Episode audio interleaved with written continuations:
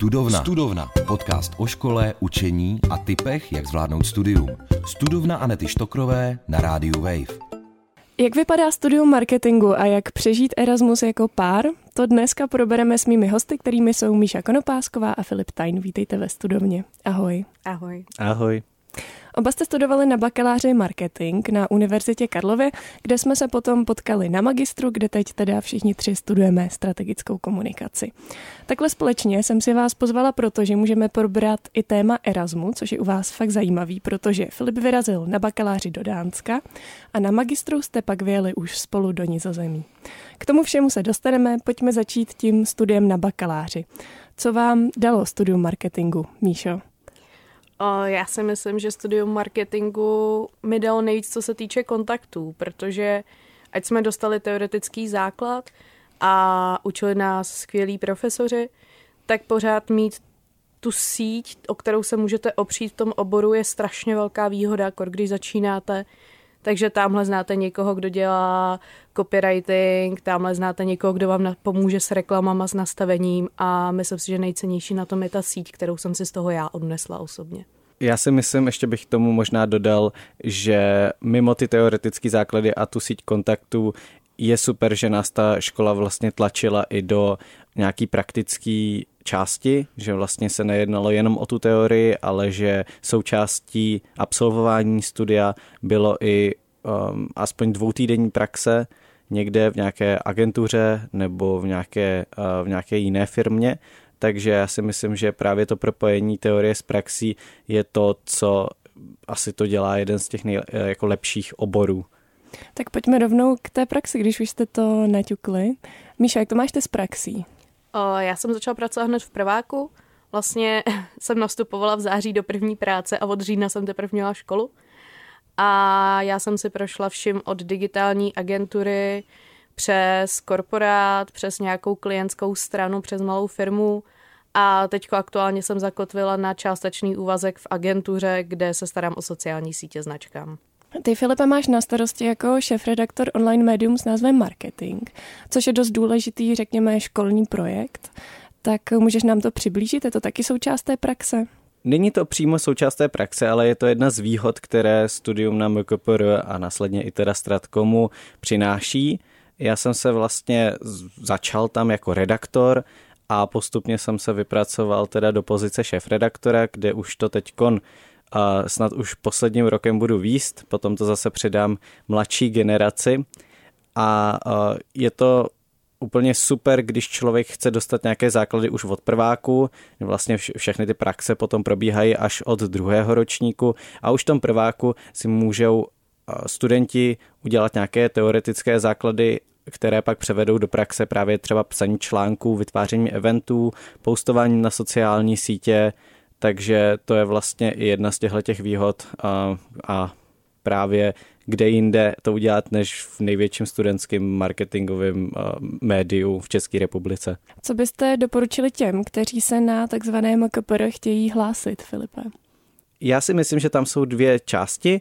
Jedna je určitě všeobecný rozhled, že vlastně u marketingu a u tady těchto spíše humanitních oborů je důležité a nejen vědět, co se aktuálně děje, ale znát i ty kontexty, takže určitě číst zprávy a všeobecně se vzdělávat. A druhá část je potom pořádně si nastudovat, jaké jsou podmínky pro přihlášení. Tuším, že tam jsou sciotesty a potom je rozhovor, na který člověk musí přinést i CVčko a seznam literatury. Seznam literatury může hraničit od beletrie, tuším, že všichni tam asi měli Orwella devatenáct osmdesát čtyři, ale i nějaké víc marketingově založené.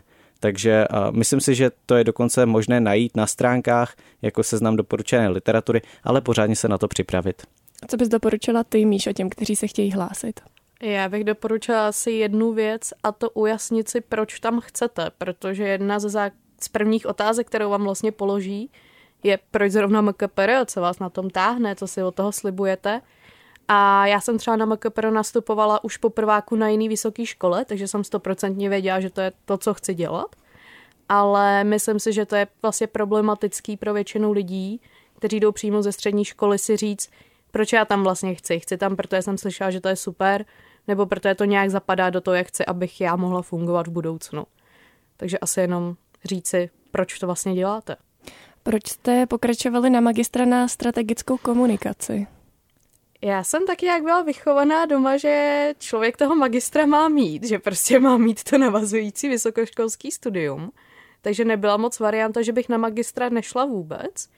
A strategická komunikace po em ká pé er se většina našich kamarádů, včetně teda nás, rozhodovala stylem buď mediální studia nebo strategická komunikace. A strategická komunikace tehdy fungovala druhým rokem. A tak jsme si říkali, OK, tak prostě si přihlásíme oboje a uvidíme, co z toho vzejde a třeba se ani nedostaneme na jeden z těch oborů, protože na mediální studia jsme se dostali bez přijímaček, na strategickou komunikaci, ač je to náš navazující obor z em ká pé er, jsme vlastně museli dělat přijímačky.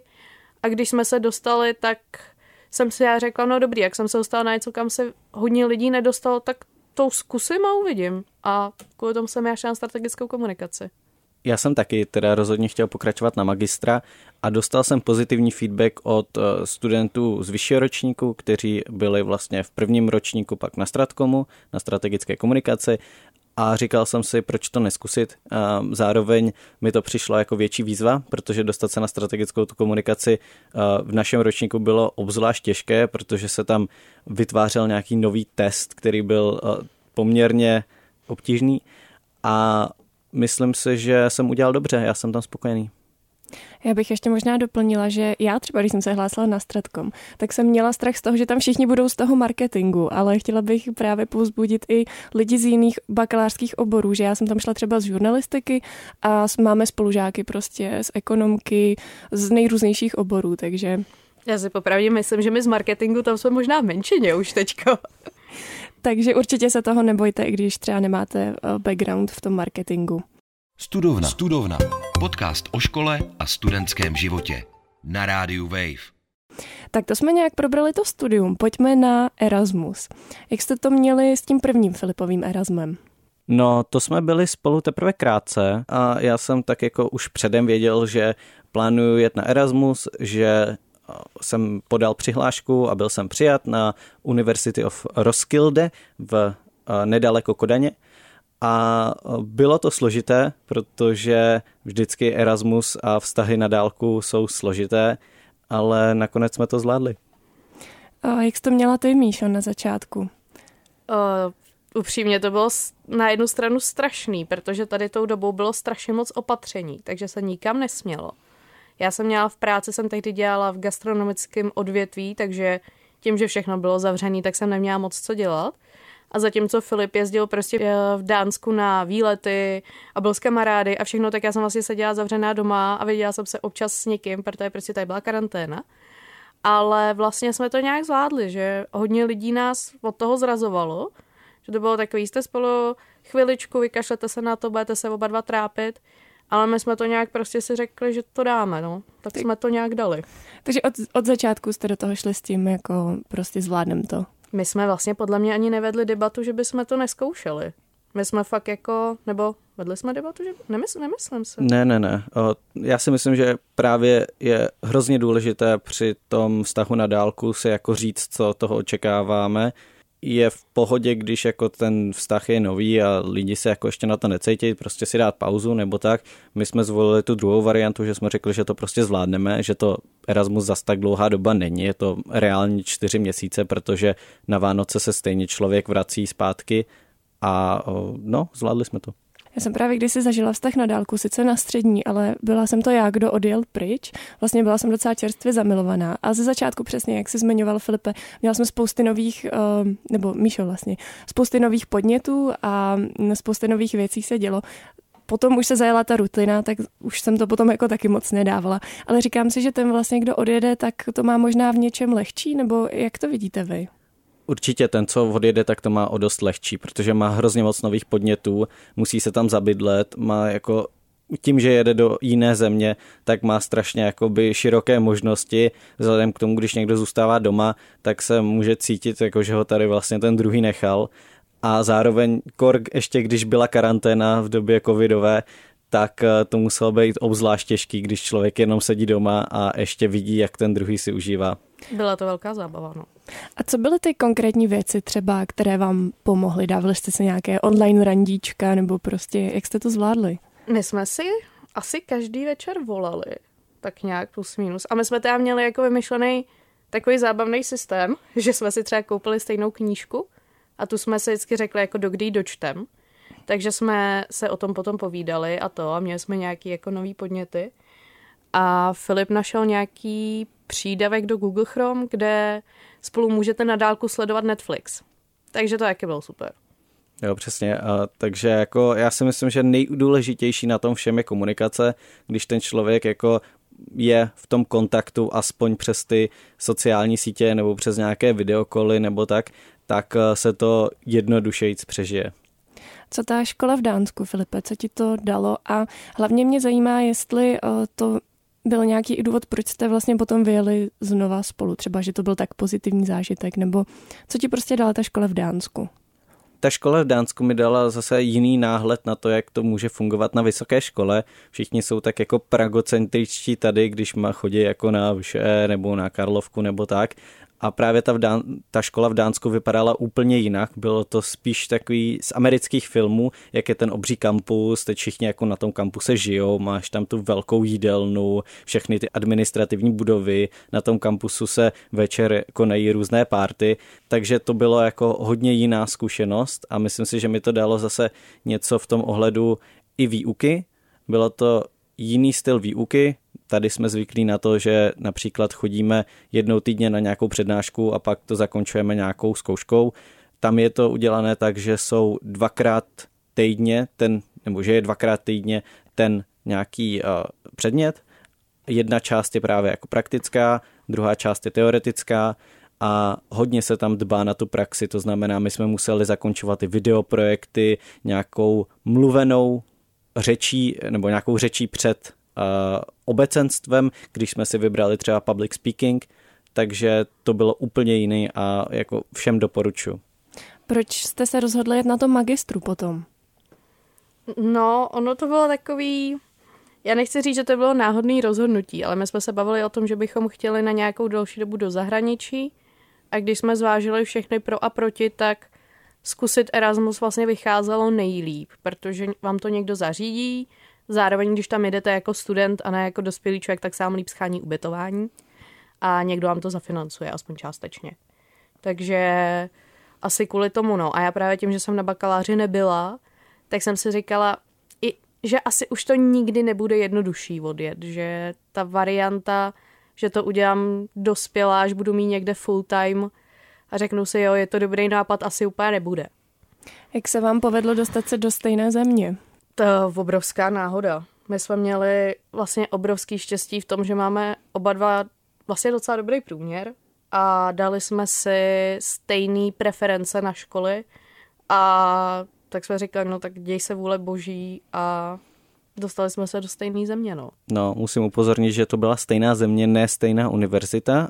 Míša studovala na University of Utrecht a já jsem šel na Rotterdamskou univerzitu. Jaký to bylo tohle oddělení? Vy jste vlastně zvyklí na to být spolužáci, že jo?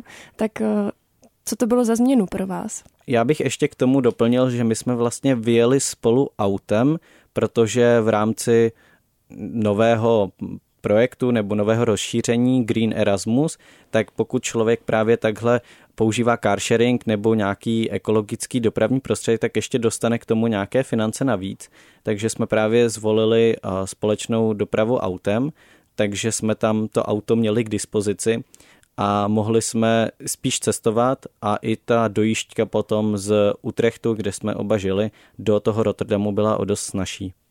Co jste tam vlastně studovali? Uh, já jsem měla, já jsem si udělala úplně náhodný výběr předmětů oproti tomu, co mám normálně. Vzala jsem si vlastně něco jako drogy, adiktologii a neurovědu.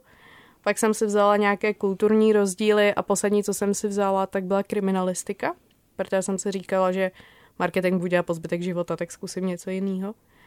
A bylo to zajímavé, ač bych to nebyla schopná asi studovat dlouhodobě nic z toho, tak to rozhodně rozšířilo moje obzory a byla to zajímavá zkušenost.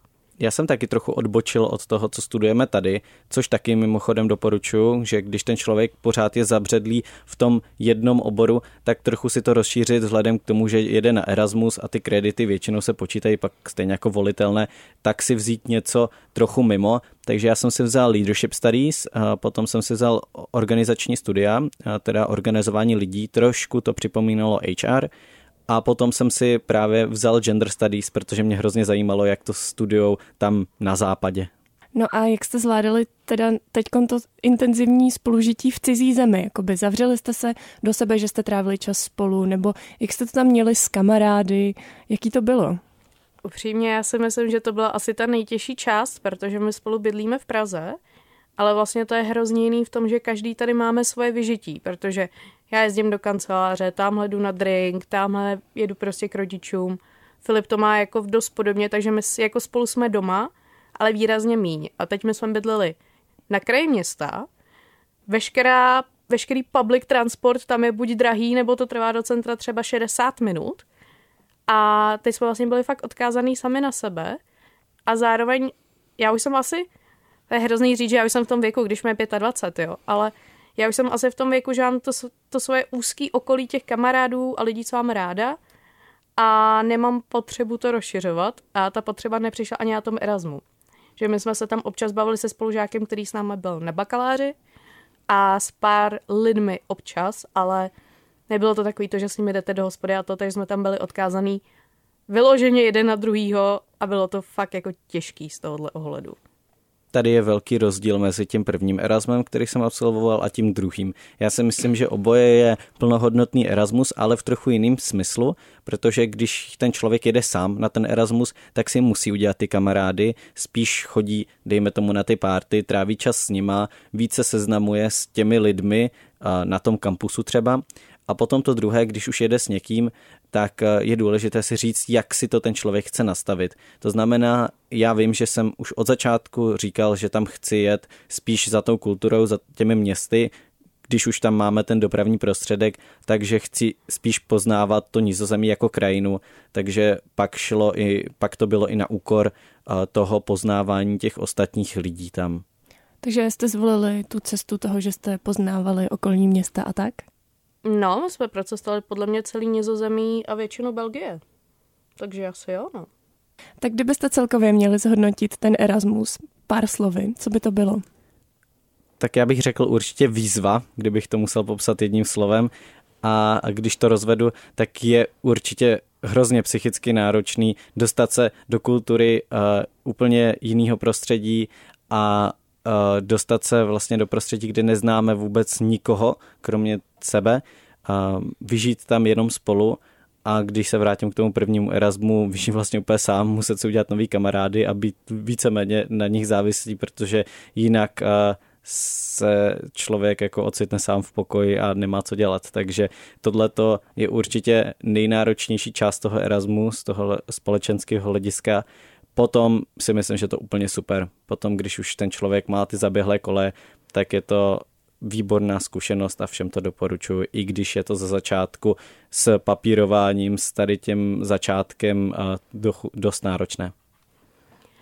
Já bych asi řekla náročný, ale osvobozující, protože já jsem měla tu zkušenost takovou, že když jsem tam přijela, i přesto, že jsme tam byli spolu, tak jsem strašně jako brečela a říkala jsem si, proč jsem to udělala, protože jsem odjela vlastně od svého hezkého zaběhlého pražského života a práce do neznámé země s prací, a kde jsem vlastně nikoho moc neměla, kromě Filipa.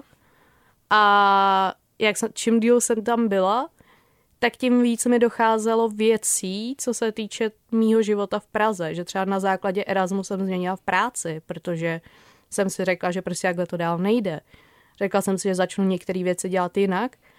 A výhoda toho Erasmu, ať už tam jste asi sami nebo s nikým, je, že vám to nastaví to zrcadlo k tomu životu, co aktuálně vedete, a spousta věcí vám podle mě dojde. Ale je to psychicky náročná zkušenost a chce to dobře promyslet, jestli to člověku za to fakt stojí. Ať si myslím, že to je jako skvělý, jako teď zpětně, když už jsme zpátky, jak je to skvělá zkušenost, ale chce to dobře promyslet před tím odjezdem. Tak pojďme na závěrečný tip. Zítra odjíždíte na Erasmus. Co byste si dali za radu, Míšo? Hlavně se z toho neslož. Filipe? Všechno si důkladně připrav a buď připravený na to, že se objeví komplikace, ale nejsou to komplikace, které potom ti zkazí ten Erasmus. Hosty dnešní studovny byly Míša Konopásková a Filip Thein. Díky, že jste přišli a sdíleli svoje zážitky a tipy. Díky. Děkujem. Studovna. Studovna. Podcast o vzdělávání, škole a studentském životě. S Anetou Štokrovou na rádiu Wave. Poslouchej na wave tečka cz lomeno studovna, v aplikaci Můj rozhlas a v dalších podcastových aplikacích.